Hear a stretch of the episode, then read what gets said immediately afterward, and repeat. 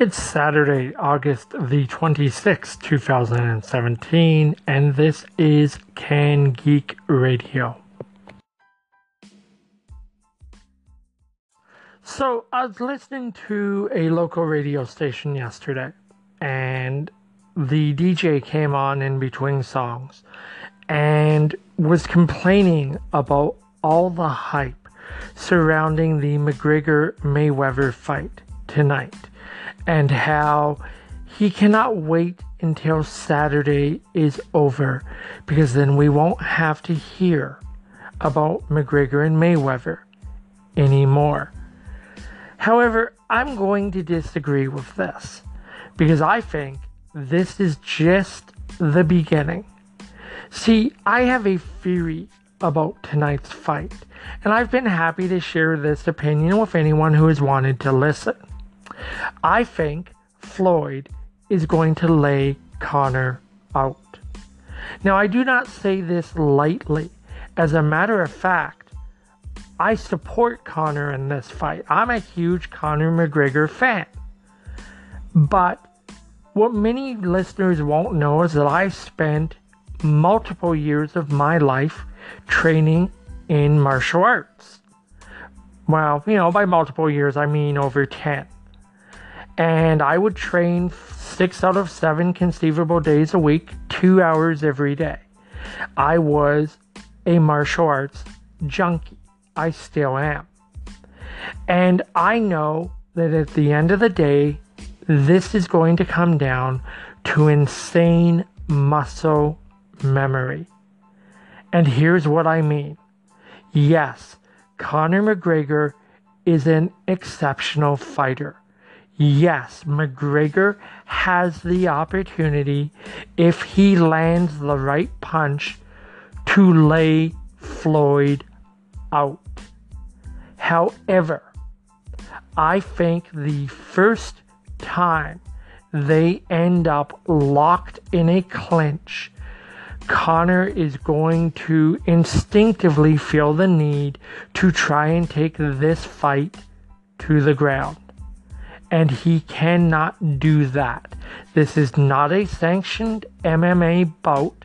This is a boxing match, which, to use a euphemism, means that you're sending one of the world's most exceptional mixed martial artists into a ring, proverbially with one arm tied behind his back.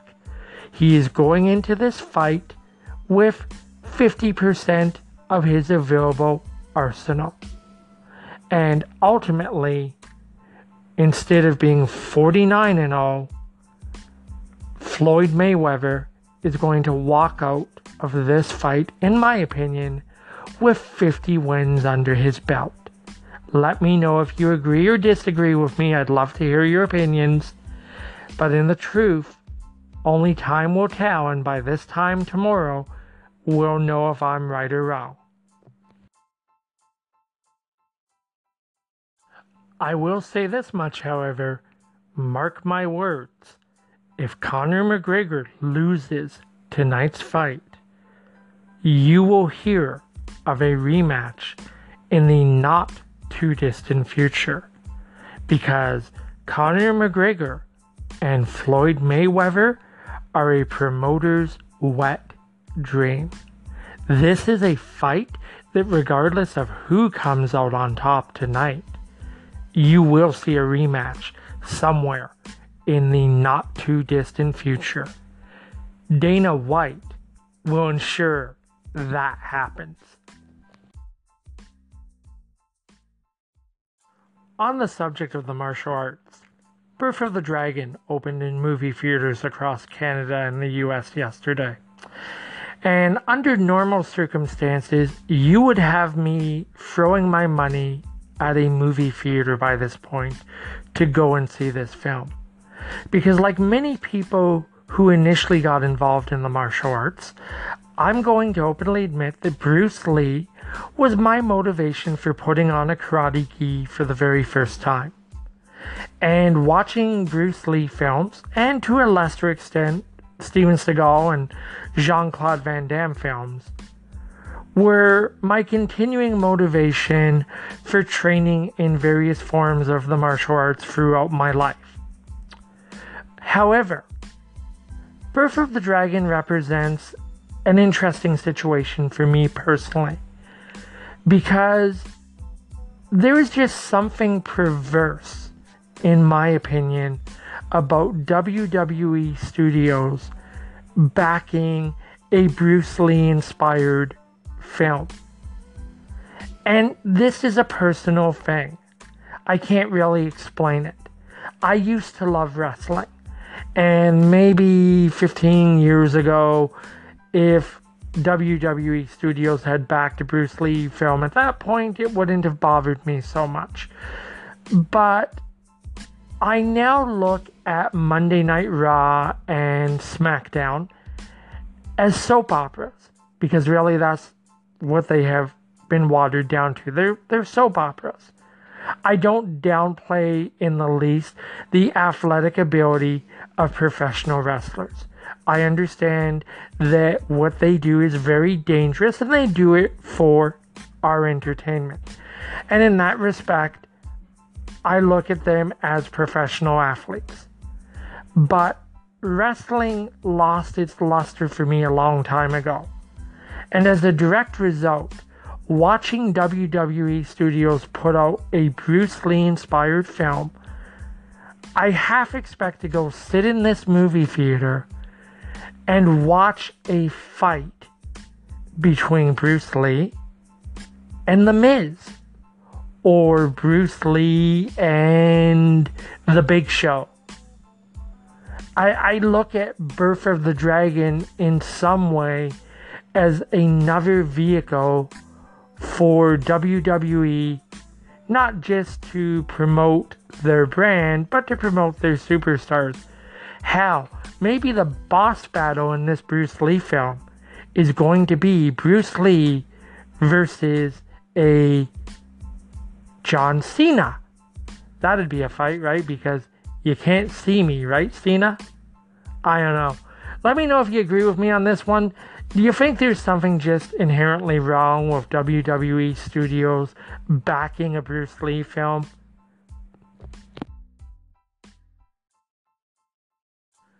I think for me, at the end of the day, it comes down to fandom. You know, I'm a Bruce Lee fan, so watching WWE have anything really to do with Bruce Lee is, in my mind, somehow wrong. Mind you, however, um, when the EA UFC game came out on the PS4, I will openly admit I put my dream match together. And I had Bruce Lee versus George St. Pierre. And I can't attest for the validity of that match. I, however, replayed it four times, and in every single occurrence, Bruce Lee laid out George St. Pierre. And that is a fight I would have loved to have seen. And on the subject of fandom, for my Canadian friends, I've got to ask who's ready for Fan Expo? For listeners who don't know what Fan Expo is, um, Fan Expo is hands down the single largest convention in Canada held at the end of August every year. Well, you know, the Labor Day weekend. Should Labor Day fall in September, then it's September. But that's Fan Expo. So, where the US gets San Francisco Comic Con, which is hands down the largest convention in the world, we get Fan Expo. And every year you get stars and celebrities from all over the world converging on Toronto for Fan Expo. Everyone from, well, this year, Anthony Daniels and Nathan Fillion. Um, you've got Steven Moffat coming. You got Chris Chibnall coming. You know, like the, the list is ridiculous. I couldn't even begin to name everybody. However, this is four days of intense partying and celebration of our combined love of science fiction, fantasy, horror, gaming, comics, cosplay, everything you can think of encompassed under one roof.